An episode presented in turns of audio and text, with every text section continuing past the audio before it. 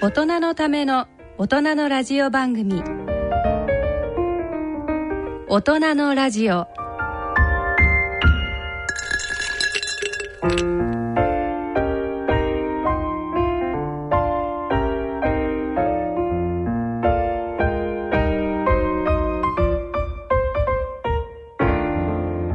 皆さんご機嫌いかがでしょうか。立川楽長です。ご機嫌いかがでしょうか。篠崎直子です。第3土曜日のこの時間は笑いと健康をテーマにお送りしております。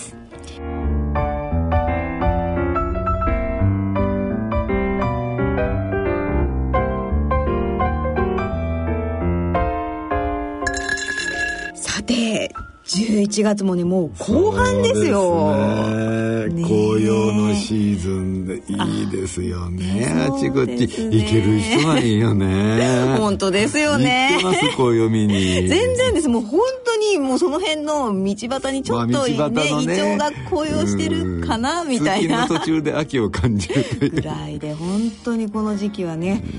忙しいですね。たまにね、はい、いや私地方行くこと多いでしょ、仕事で、はい、そうすると秋の紅葉の真っ盛りにね、京都で仕事なんてことがあったんですよね。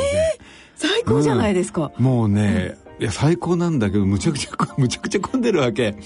でもやっぱりね、紅葉のシーズンに京都に行って紅葉を見ないで帰るの悔しいじゃないですか。そうですよ ね、せっかく行ってるのにね。だから嵐山行こうと思ったの。でもね、その日に限って、本当にその日に限ってなんだけど、腰がものすごく痛くてね。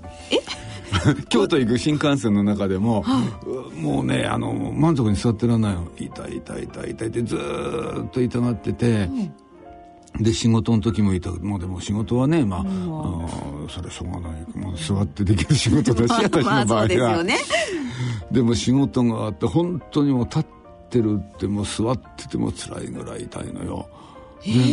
もう早く帰りたかったんだけど、紅葉が気になるわけ。そうですよね。だって紅葉のさなかにね、京都にいるなんてことはね、これも下手すらないかもしれないと思っちゃったりするじゃない。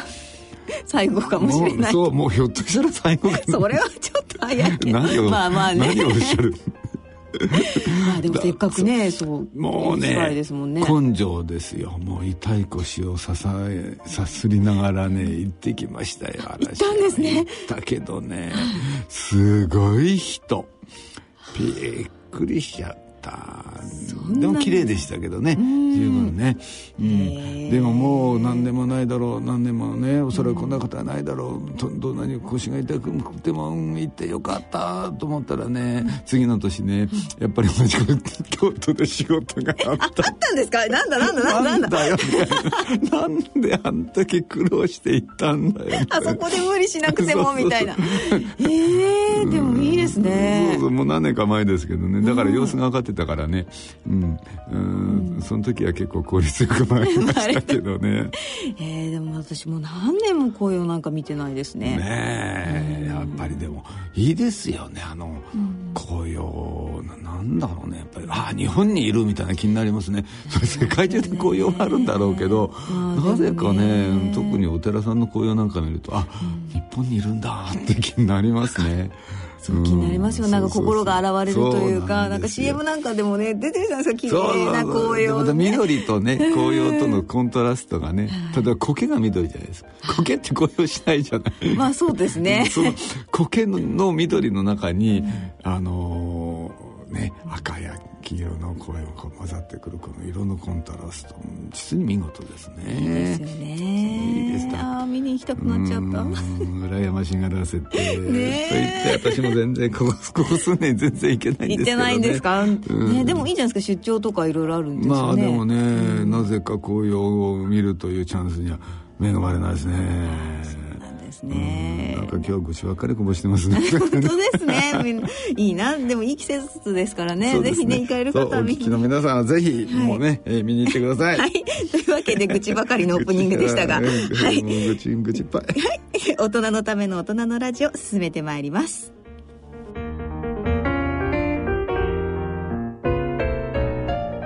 大人のための大人のラジオ。この番組は野村証券。他各社の提供でお送りします。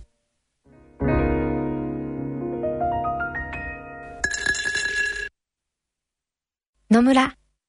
第二の人生に必要なのはお金だけじゃないから。ゆったりとした旅を楽しみたい。健康はもちろん、若々しさもまだまだ保ちたい。住まいをもっと快適にしたり、相続のこととかもしもの時のことも考えておきたい。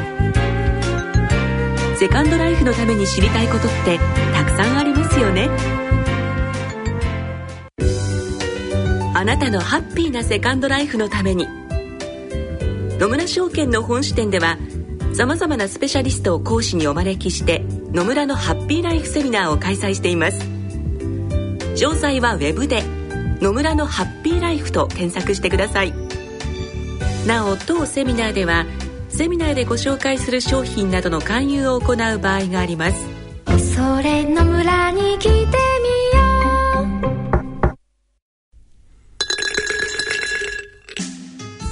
大人のための大人のラジオ、心と健康のコーナーです。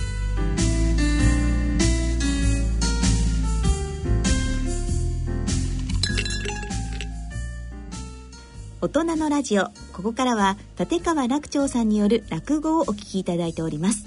今回は古典落語元犬をお聞きいただきます。元犬、これはね古典落語なんですけどね、はいはい、前座話と言われる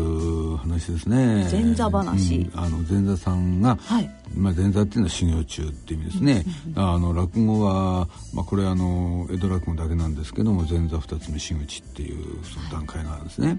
で、前座っていうのは修行中なんですよ。だから修行中のその話し家がよくやる話ということで、いわゆる前座話、軽い話のことを前座話って言うんですが、はい、ただね、この前座話が一番難しいんですよ。本当にこの前座話でね、笑ってもらおうと思うとね、はい、本当に大変。だからね、その大ネタって言って真打ちがいるようなね、はい、大ネタって大体ストーリーがあるのよ。はい、ストーリーがあるからストーリーでお客さん聞いちゃうわけ。そうですね、引き込まれてきますよね。そうそう、だから少々下手でも聞いてくれんのよ。そんなもんなんですか。大ネタっていうのはね、下手でもねいいんです。だからストーリーがあるからお客さんそれなりに聞いてくれる。だけど前座話っていうのはストーリーなんかないんですよ。全然ないんですか。ほぼね、何もないわけないんだけど、何話すんですか。何もないわけないんだけど、どんなもんなんだろう、その軽いギャグで構成されてることが多いから。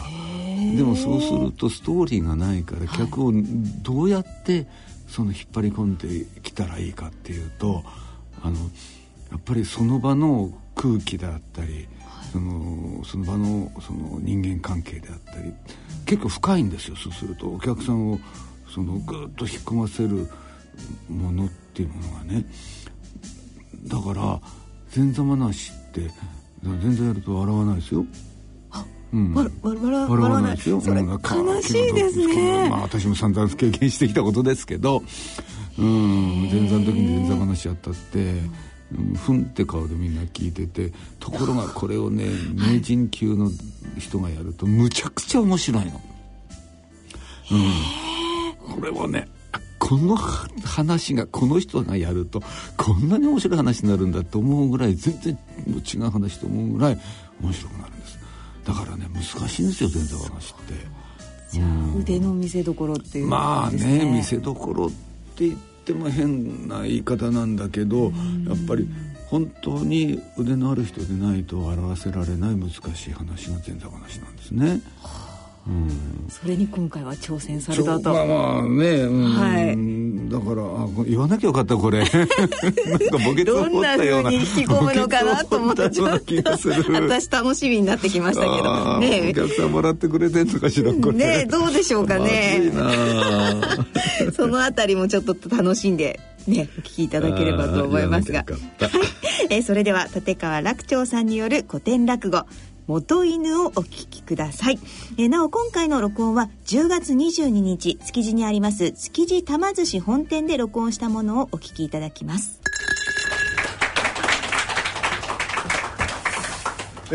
ありがとうございます。なんかすいませんね、狭いところに押し込めちゃってね、後ろいっぱい入ってんですけどね、後ろいっぱい入ってんですよ。なんか私のことより後ろにあるビールのグラスの方が多分気になるんじゃないかと思うんです、まだ皆さんいいんですよ。背中向けてるでしょ。私もろ見えてるんですよ、向こうが。もう気になっちゃってね、もう早くあっち行きたいなと思うんですけれど、まあ本当に、少しのご辛抱でございますけれどもね。でもね、第6回目ですよ。いや別にこれ私がやろうって言い出したんじゃないですよ。この回スタッフが言い出したんですよ、でね、第1回目の時にね、なんかこの楽長クラブのツアーやろうって話になって、そしたら楽長さん別にね何もしなくていいんですからって言うんですよ。ただ来て飲んでりゃそれでいいんですからやりましょうよって言うから、じゃあやろうかって言って話になって第1回目、やったんですよ。パブみたいなところでね。で確かに第1回目はこうただ飲んでてね、飲みながらお客様と話して「これ楽しいじゃん、いいじゃん、またやろうか」って言って、そしたら第2回目に今度はパブじゃなくて老舗のそば屋の2階でやることになりましてね、すごいいい雰囲気なんですよ。建物も古いしおつな部屋でね。そうしたら楽長さん、こんなおつなとこでやるんだから落語やってくださいよって話が全然違っちゃうんですよ。と思ったんですけどね、それ以来毎回落語をやってると、そんなわけでございますけれど、でずっとお蕎麦屋さんの2階でやってて、前回からこうやって玉寿司さんお寿司屋さんの2階で、やることになって、じゃあお寿司屋さんとお蕎麦屋さんどっちがいいかっていうと、これねお寿司屋さんの方がいいんですよ。そうなんですよ。いやそんな話前先輩にしたんですよ。いや今まで蕎麦屋さんでやって今度お寿司屋さんでやることになりましてねって言ったら、先輩がそれはもう寿司屋の方がよっぽどいいよって言うんですよ。寿司屋でやる方が、ね、よっぽど盛り上がるよって言うんです。そうなんですか、お寿司屋さんの方が盛り上がるんですか、どうしてなんですかって聞いたら、寿司屋だけに海苔がいいって言うんですね。これ徹夜で考えたんですけれどもでもあれですね、ペットブームなんていうことを言いますでしょ。今ね本当にあちこちもうペットがいっぱいで、よく私も日曜日なんか公園に行くんですね。そうするとペット連れてくる方いっぱいいらっしゃるんじゃないですか。なんかやっぱ増えてますもん。なんかここね10年ぐらいの間考えると、10年前に比べる中行くたんびにこう、ワンちゃんの数が増えてるなと本当にそう思います。ブームだなと思いますけれども、でもああいうペットの名前って大体2文字ですね。ポチタマとかね、大体2文字ですよね。ジョンとかね、名犬ラッシーだって、ラッシーだって基本的には2文字です。大体、2文字って決まったものらしいんですけれど、ある公園に大変にセレブ風の奥さんがね、犬を3匹連れて、真夏ですよ、真夏の公園、遊びに来たんですね。でまたこのねペットの犬の名前がすごい名前ついてんですよ。マネちゃん、モネちゃん、こっちいらっしゃい、こっちへ、そっち行くんじゃないの、マネモネ、もうここにいなさい、ここに、あらゴッホちゃん何やってんの、そんなダメ、公園のひまわり食べちゃダメ、どうしてゴッホちゃんでそうひまわり好きなのかしら、こっちいらっしゃい、ゴッホちゃんもこっちいらっしゃいよ、よほどの好きな、ね、方なんでしょうね。マネモネゴッホの3匹を連れて、で真夏でございますから喉が渇いたんでしょうね。帰りにこの3匹の犬を連れて喫茶店に入った。喫茶店なんてのは嫌がりますよ、犬3匹連れてきたら。ところが嫌がるどころじゃない、その喫茶店大歓迎なんですよ。どんな喫茶店なんだろうなと思ってよく見たらルノワールだったりなんかいたします、いろんな話がございますけれど、一席お付き合いを願っておきますけれど、浅草の蔵前に八幡様がございまして、ここに一匹の白い犬が迷い込んでまいりまして、これは真っ白でございまして大変に綺麗な犬でございましてね、あまり綺麗な犬なもんでございますから、参詣人が可愛がりまして、白や白やなんて、白という名前がついてのべつ、餌をもらう、そんなわけでございますから、この白が八幡様すっかり居ついてしまいましてね、昔から真っ白い犬は人間に近いなんてことを言われておりましたんで、来る人がみんな、白やお前はな、生まれ変わったら人間になんだぞ、いいね、人間によなり、白や来世は人間だよなんていうことを口々に言われますんでね、この白がすっかりその気になりまして、そうか俺も生まれ変わったら人間になれるんだ、嬉しいな、だけどな生まれ変わってからってのはつまんないよな、いっぺん死ななくちゃなんないんだもんな、どうせならこの世のうちに人間になりたいな、そうだ八幡様に願を書きよってんでさ、このシロが3、7、21日の間願書きをいたしました。毎日裸足参りをいたしますなことに言うでございますからね、これは述べた話なんでございますけれど、さあいよいよ満願の日でございます。さあ最後のお参りを済ませますってと、どこからともなくピャーッと風が吹いてまいりました。不思議なことにこの風に乗ってこの白の毛がパラパラパラどんどん抜けていきました。あれ、どうしたんだろう、毛が抜けるよ、どうしちゃったんだろうな、毛が抜ける、あー手が痛い、あー手が熱くなってきた、どんどん熱くなってきた、燃えるように熱い、あー手が痛い、むぎゅ、あー手が割れた、あれなんだこれ、まるで人間みたいな手だ、人間になれたんだ。八幡様ありがとうございます、とうとう人間になることができました、ありがとうございました冗談じゃないよ、真っ裸だよ、あ人間だったらな、これ裸でいるわけにいかないんだ、参っちゃったな、弱っちゃん、これどうしよう、あれ向こうから来るのは上総屋の旦那だよ、そうだよ、毎日お参りに来るんだよな、お参りに来るたんびにね、俺なんかね餌くれてね、いつも会話があってくれるんだ、そうだ、上総屋の旦那に助けてもらおう、旦那、びっくりした、誰だよお前さん、私ですよ、上総屋の旦那、随分慣れ慣れしいねお前さんは、私はお前さんのこと知りませんよどうしたんだお前さん、真っ裸じゃないか、どうした、ああそうか、追いはぎにやられたんだな、ああこの辺りはな、ああ悪い追いはぎが出るからね、そうか、かわいそうに、大丈夫かい、大丈夫じゃないんですよ、もう気がついたらこんな格好になっちゃいましてね、でもってね、どこにも行くところないんですよ、やっぱりなんでしょう、働かないと生きていけないんでしょ、人間というのは、なんだその人間というのはというの、じゃあ何かお前さん、身ぐるみ剥がれた上に行くところもない、仕事もない、そりゃかわいそうだねと、いや見たとこあんまり悪い人には見えないね、正直そうに見えるよ、なんだか知らないけどお前さんとこうやって話してるとなんかね、初めて会う人に見えないなお前さん、なんか親近感を感じ、なんか思わず頭撫でたくなるみたいなね、不思議だねこれは、どうね、いいよ、分かった、いやちょうど私はね口入れ屋なんだよお前さんの奉公持ち私が世話してあげようね、私のとこついておいで、一緒にはいいけどその格好じゃちょいとね、あそうだ、じゃあね私のこの羽織を貸してあげるから、これを着なさい、これ、いいか、羽織を着るんだかい、羽織を着たことがありません、着たことがだ、そうかいお前さん、その年になるまで羽織を着たことがない、よほど苦労しながら育ったんだな、そうか、いやいいんだよ、あのね袖にこう手通す、そう、いや紐なんざどうだっていい、こうやって前を隠してな、さあついといで、そうかい、まあお前さんもね大変だったね、災難だね、目にあっ、おいなんだってそう電信柱のところ匂いを嗅いでんだお前そんな匂い嗅いじゃいけません、そんなところを、変わった人だねこの人は、今戻ったよ、いやねちょいと八幡様でもってね、気の毒な若いさんを見つけたんだよ、それね身ぐるみ剥がれて行くところがないてんだよ、奉公口をね、探してあげようと思って連れて、いや大丈夫だよ、大変に正直そうな人なんだよ、さあ、いいから上がってくれ、そんなとこいないで、いいからおい、上がるったってお前さんって今までね裸足で歩いてたんだからね、足をね拭かなくちゃいけない、そこに雑巾があるんだろ、雑巾で足拭い、そう、ダメだよ、おいそんなことまで言われちゃいけませんよ、いいかい、何でもやりっぱなしってのはいけないよ、その雑巾ゆすがなくちゃいけない、そこに桶があるんだろ、水が張ってるから、だから雑巾をゆすぐって何なんですか、お前さんゆすぐって知らないのかよ、いやだから入れてこう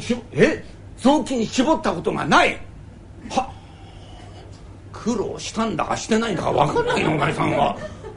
いやだからこうやってさ、水に入れてそう、上手、こうやってぎゅっと絞る、そう、ああなんだな、周り水だらけにしちゃう、そんなにね取り散らかしちゃいけませんよ、拭きなさい、いやだから拭くんだ、から雑巾を置いてこう四つん這いになってこう、うまいねお前さんは、なんか四つん這いになると急に板につくね、おい昨日今日の形じゃないよそれは、はあ、これは驚いたね。そしたらそれをまたゆすがなくちゃいけない。さあさあさあ入れてね、ゆすいで、でまた雑巾を絞った水をどうして飲むんだよお前さんは。なんで飲むのそういうもの。喉が渇いて言ってんだな、いけません、そんな飲んじゃいけないよ、後で水をあげるんだからしょうがないねと。じゃあね、その格好じゃね、しょうがない、私のはね、着てもらおうよ、私の古いものでいいからな、出しとくで一そろえ、ふんどしから何からね、はいはいはい、じゃあそこにあるから来なさいね、ふんどしがあるから、だからふんどしが目の前にある。ふんどしって何なんです。ふんどし知らないのかいお前さん、閉めたことがない。はあ、どんな格好してたんだろうね今までね。そこにほらあるんだろ、ね、長い紐がついてる。そうそう、それがふんどしだ。だからその紐をこうやってね、腰へ巻く。なんで首に巻くんだお前さん。首に巻いて片方の紐を私に渡して どうしようってん。これから散歩に行きましょう。何バカなこと言ってんの。だそうじゃんだ、腰に巻い、そうそう腰に巻いて、そうそうくるったり、さあさあさあ、それでいいそれでいい。そしたら襦袢を着てな、さこう手としてこう、そうそうだから着物を着てこう、そうそうそうそう、そしたら帯を締めなさい。帯やっとそこに帯があるから帯を締める。なんで帯の端をくわえて振り回してんだお前よ。遊んでもいや遊んじゃいけませんねえ。帯を締めたことがないのかい。世話がやけんな、どうもな。じゃあ私が締めてあげるから、こっちへおいで、こっちへ、はいはい、向こう向いてな、よしよしよし、はいこれでいいよね。おお、こうやって着物を見ると、なかなかいい男だな、色が白くてな、結構、ね、まあそこ座ってな、お前さんだんだいお腹空いてないかい、おまんま食べるかい、なんでお尻を振ってんだい、嬉しくなるとお尻を振ります。変わった人だねの。ね、落ち着いて落ち着いてね、じゃあおまんま食べようね。おまんま何がいいんだい。骨がいいです。骨。いや骨はない。しょうがない。何かないのかい。アジの開き。おうそれも合成だ。お前さんどうだい。アジの開きで食べるか。アジの開き大好きなんです。もうね、アジの開きいつもね、頭からバリバリ食べちゃうんですよ。頭からバリバリ。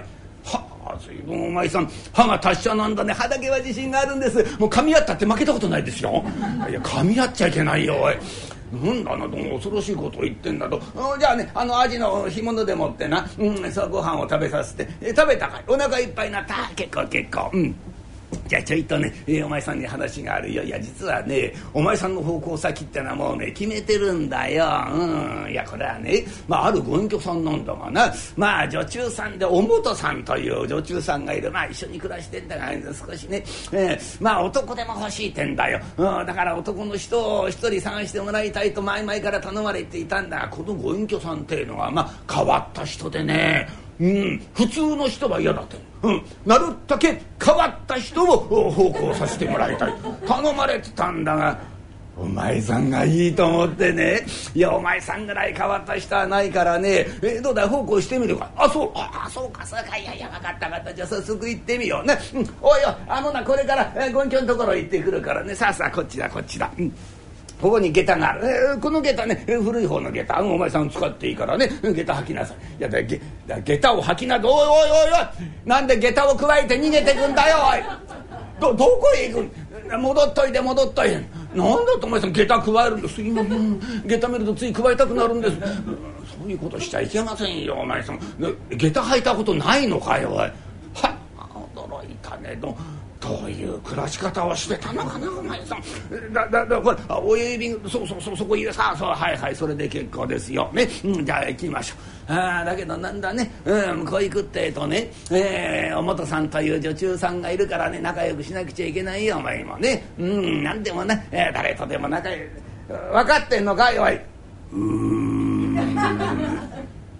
うなってんねこの人。なんでうなってんだ。見てください、屋根の上にね猫がいるんですよ。いいじゃないかいたって。なんでお前さん猫を見るといちいちうなるんだよ。変わってんなとはもな。さあここがご隠居のうちだね。いいか、ちょっとここで待ってておくれ、私はちょっと話をしてくるからね、ごめんくださいまし。かずさえでございますがな、ご隠居様いらっしゃいますかな。おおこら上総屋さん、もうよく来てくれましたな。奉公人は見つかりましたかな。さようでございます。もうようやく見つかりまして、いや長いことお待たせいたしました。大変に変わった男がおりましてな、今日連れてきたんでございます。ああ、そうですか。いやそりゃありがたい。早速会ってみたいです。ああ、もうあそこに待たせておりますんで。あそこにいるあの男でございます。そら敷居の上に顎を乗っけて寝ております。大変に変わった男なんでございます。おいおいおい、そんなとこで寝てちゃいけませんよ。こっちへ来てこっちへ、さあさあ、いいからこっち上がっといて。おなんだと飛び上がってきたね。どうもね、落ち着かなくちゃいけませんよ。2、3日置いてまいりますんでな。これで、気に入るようでございましたら、まあ奉公ということでお願いをいたします。また2、3日しましたら私参りますんで、じゃあ私はこれで失礼をいたします。どうもどうもありがとうございました。いやよく来てくれたね。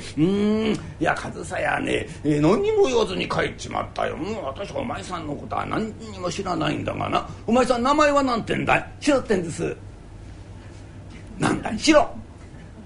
いやそりゃ白ったってね、なんかつくだろうね。白吉とか白太郎とか。いや白なんです。いやなんかつくだろう。いやただ白なんですよ。ただしろっての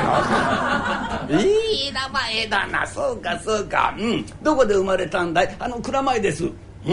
ゃあすぐそばじゃないか。蔵前のどこ？あ、なんだ八百屋と乾物屋の間の路地を入って、長屋。世の中狭いなど。いや長屋私のね佳作だよ。おお、そうかいそうかい。長屋のどこで生まれたん？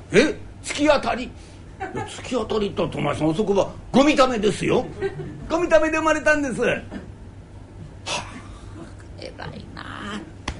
ゴミためのようなところで生まれました。自分の生まれたところを卑下するなんて、いやこれは恐れ入りました。なかなかできることじゃない。そうかいそうかい。でご両親どうなすってん？いやだご両親、いやだお父っつぁん何されてん？お父っつぁんお父っつぁんですか？オスですね。いやそこまで卑下しなくたっていいんだよ。いや何もオスと言わなくたってもいいんだがね。お父っつぁんどうしたんだい？お父っつぁんわかんないですよ。とにかくいっぱいいるんでね、どれもお父っつぁんなんだかよくわかんないです。でもなんかね、噂によるとね、どうやらね、私のお父っつぁんは薪屋のブチじゃないかってなんか言ってる意味がよくわかんないんで。どうもでおっかさんはメスですか？いやだからそんなに何もね卑下することはないんだよ。おっかさん達者なのかい？わかんないですよ。3年ばかり前にね隣町から毛並みのいいのが来たんでついてっちゃったんです。浮気な女なんだなそれは。とああそうかい。でご兄弟ちりぢり。ああそうじゃあお前さん天涯孤独か。これはまあ苦労したんだね。いや私はねお前さんのこと気に入りましたよね。お前さんさえよければ奉公しとくれね。いや今ね女中のお元がなじたと買い物に行ってる。まあ戻ってくる間ね、まあお茶でも入れて待ってようと思ってな。ちょいとお前さんも働いてもらわなくちゃいけませんよ。そこの火鉢の上に鉄瓶があるだろうね。鉄瓶がチンチンチンチンってんだろ。いやだから鉄瓶がチンチンチンチン。いやだからチンチン。変わってるねえと。いやさいいその落ち着きなさい。落ち着きなさい。まあ驚いたなこれは。といやねちょっとお茶を報じるんだよ。お前さんのね後ろに戸棚があるんだろ。そこにねホイロがあるから取っとくれ。いやだからホイロだからホイロバババなんなんだこれ。変わりすぎだよ。いくらなんでも気持ちが悪いのよ。大元はいないかい？大元はいないかい？元は犬か。今朝ほど人間になりました。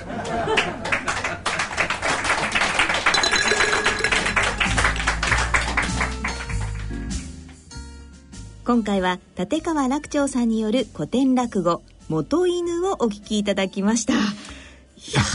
面白かった。お客さん笑ってくれてたみたいですね。私もめっちゃウケましたよこれ。あんなこと言ってて、これ笑ってなかったらどうしようと思ってもねプレッシャーをね自分でかけてましたからね。プレッシャーかけちゃう。いやでもおかしかった。本当に笑いましたこれ。でもこれで最初にね、犬が人間になるときにむぎゅむぎゅむぎゅって言って、手がバレたっていうシーンがあるじゃないですか。 あれ聞いてるだけじゃねお客さん分かんないと思うんだけど、ラジオじゃ分かんないと思うけど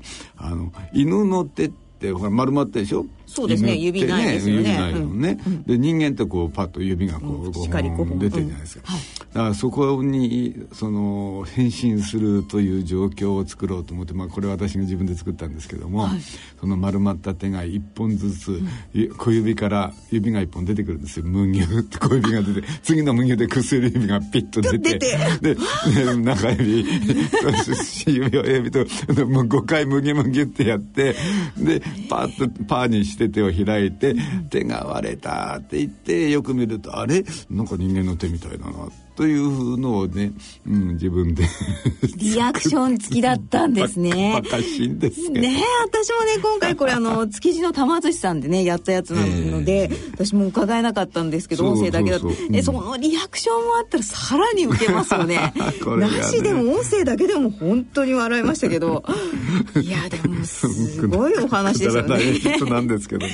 いやでもこれが古典落語っていうのは意外ですよね。だって SF ですもんね、うんうん、割に SF っぽい落語ってあるんですよ古典落語にもね。 そうなんですね、うん、まあ、あと頭山なんていうのもあったりね、頭の上に池があってその池に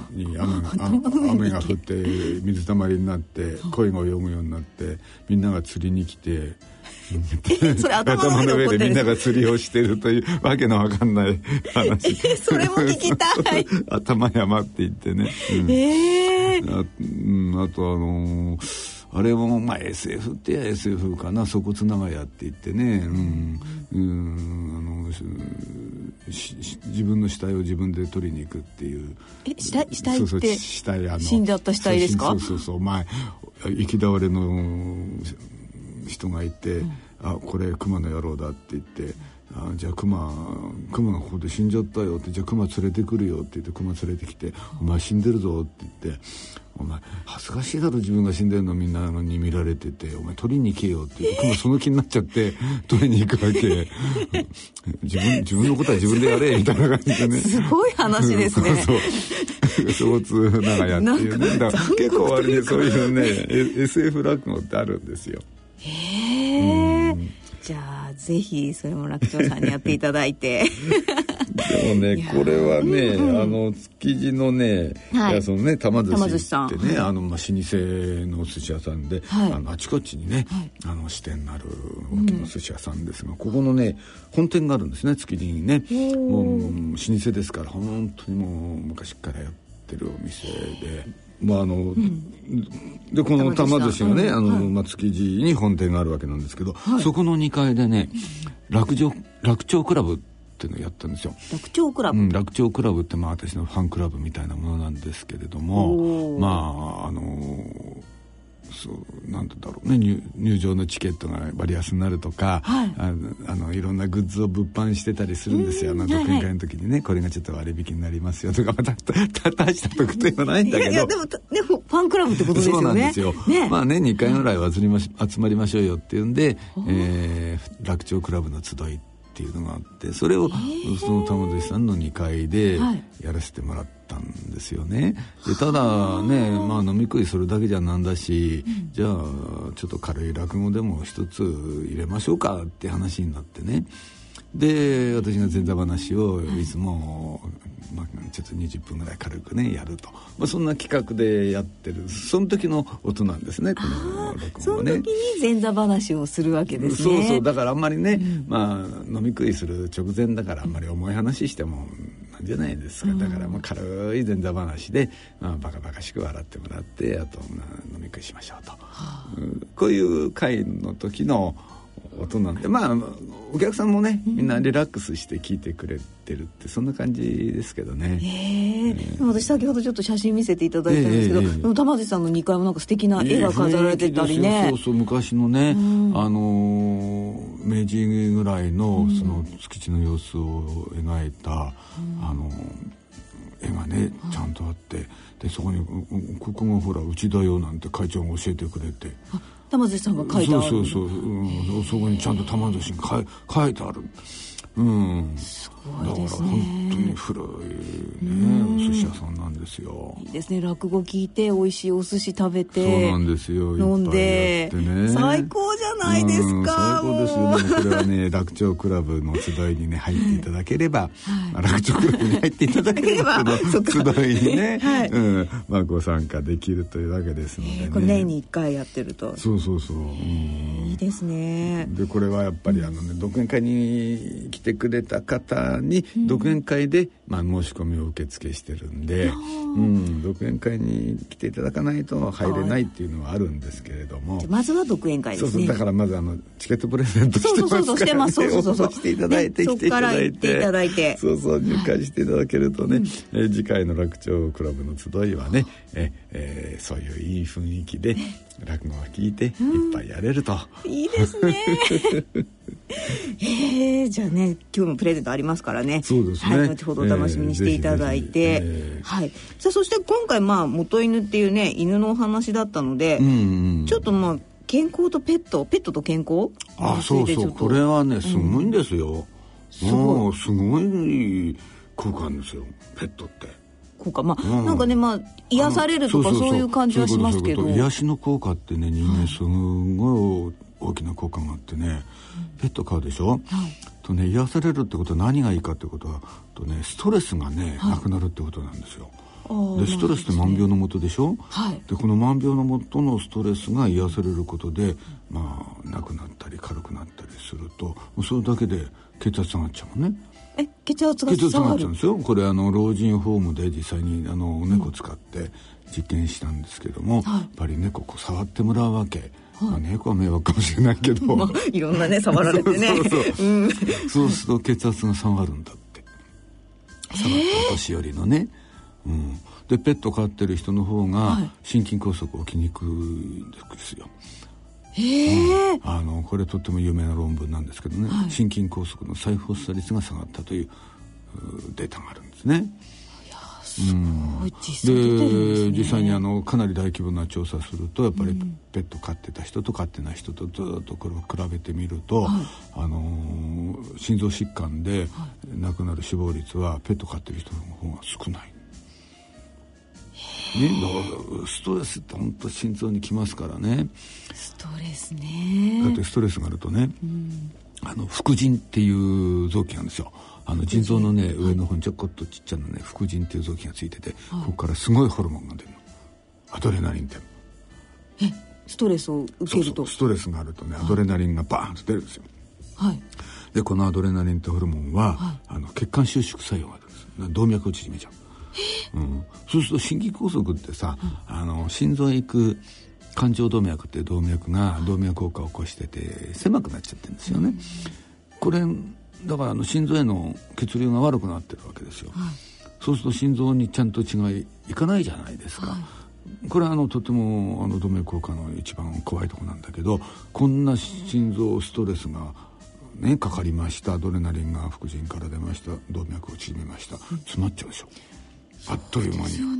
ね。だってゴムホース考えてみてね、ゴムホースの中身がちょっとコブができてて細くなってて、ね、はい、まあ、このコブってのは実はコレステロールの塊なんですけど、うん、あまり細かいこと言ってると気にがないからあまり詳しく言わないけど、はい、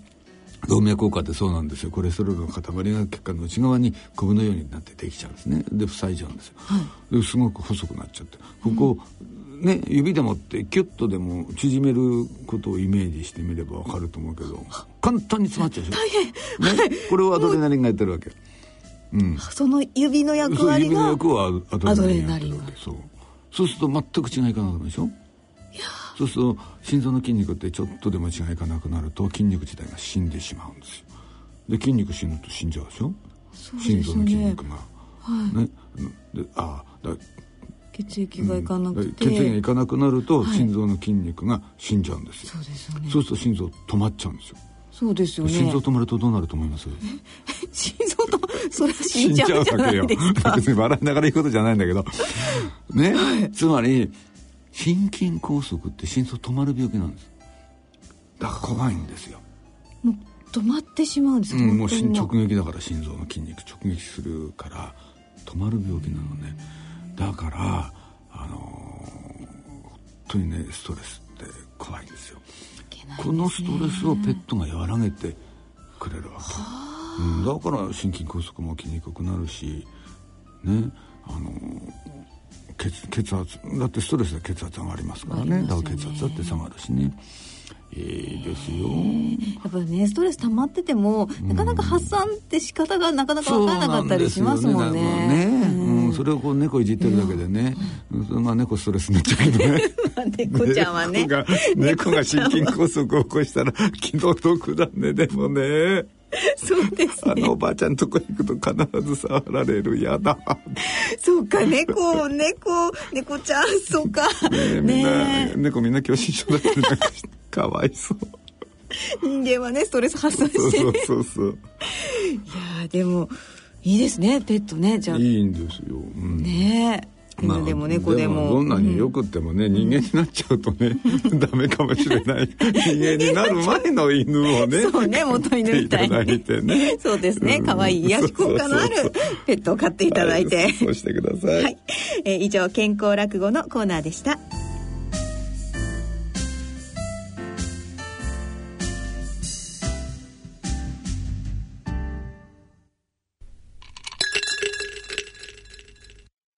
野村、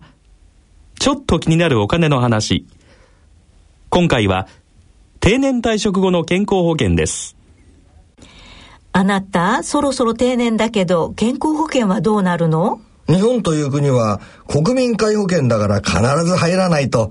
選択肢は3つ。1つ目は健康保険の任意継続。2年間だけ前の会社の健保に加入することができるけど、退職日の翌日から20日以内に申請しないとダメなんだ。2つ目は国民健康保険。3つ目は子供や配偶者など家族の非扶養者になる。ああ、こりゃいいや。いっそお母さんの扶養家族になろうかな。そうですね。もともとあなたはうちではいらない。つまり扶養な人ですからね。お金に関するご相談はお近くの野村証券へどうぞ。それ野村に来てみよう。大人のための大人のラジオ。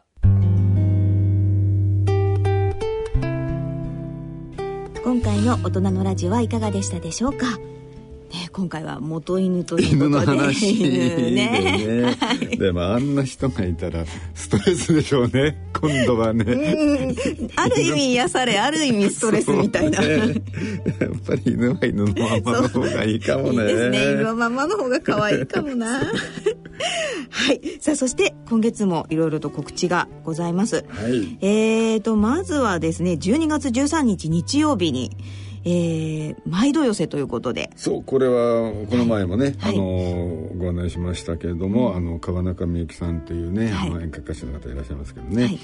まあ、その方が渋谷でお店をやってましてバーをやってて、はい、そこで、まあ、私の落語会をやるというすごくコアなそんなね、はい、ざくばらんな会です。しかもワンドリンク付きですから、ちょいと一杯グラス片手に落語を聞くとそんな会ですよ。いいですね、ぜひぜひ、はい、ご参加ください。はい、ね、好みで、その後にお好み焼き付きコースもあるということでね。お好み焼き屋さんも、はい、すぐ隣でやってるんですよ。エレベーターホール挟んだ隣がお好み焼きで、その後お好み焼きを食べるというコースも選択できるんですね。美味しいですよ。落語聞いてね、もともと大阪の方ですからね川中さんは。ああ、じゃあね美味しいですよねきっとね。美味しいんですよこれね、ということで、こちら12月23日日曜日、13時半1時半会場で、14時から開演ということで、だから1時半から飲み出せるわけですねそうですよねワンドリンク付きですから ね、はい、飲んでいただけるということで、ワンドリンク付きで2500円、お好み焼き付きは別途また料金が変わります、ね、はい、お問い合わせ先なんですが、みゆきオフィス 03-3462-210003-3462-2100 番にお問い合わせください。はい、さあそして、落語のチケットプレゼント、先ほどもね、お話ししましたが、今回もございます。そうですね、こっちは独演会の方ですね。独演会ですね、はい。来たる12月15日火曜日、東京都中央区にあります築地本願寺ブディストホールにて開催される第35回の落語独演会、立川楽町独演会に抽選で5組10名の皆様にチケットをプレゼントさせていただきます。チケットご希望の方は番組ホームページの番組宛てメール送信フォームからご応募いただくか、郵便の方は郵便番号 105-8565 ラジオ日経大人のラジオチケットプレゼント係宛てにお送りください。いずれも第35回独演会チケットプレゼント希望とお書き添えの上、郵便番号、住所、氏名、電話等の連絡先、番組へのコメント等を書いてご応募ください。応募の締め切りは11月28日月曜日必着となります。どしどしご応募くださいね。楽町クラブに入るチャンスですからね。そうそう、独演会来ていただくとね、うん、はい、クラブのね応募もできますんでね、はい、受け付けております。はいね、ぜひこのクラブに入っていただいて集いに参加していただいて、ね、そういっぱいこっちもね、はい、いっぱい月の落語だから、ね、クラブの集いはね、ね、そんな話ばっかりですね、今日はまあいいじゃないですかね、そんな回もねはい、ということでそろそろお時間となりました。お相手は篠崎直子と立川楽町でした。この後大人のラジオはお時間まで大人の音楽のコーナーをお送りします。それでは次回放送まで。さようなら。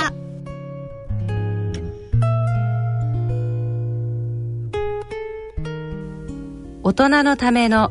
大人のラジオ。この番組は野村証券他各社の提供でお送りしました。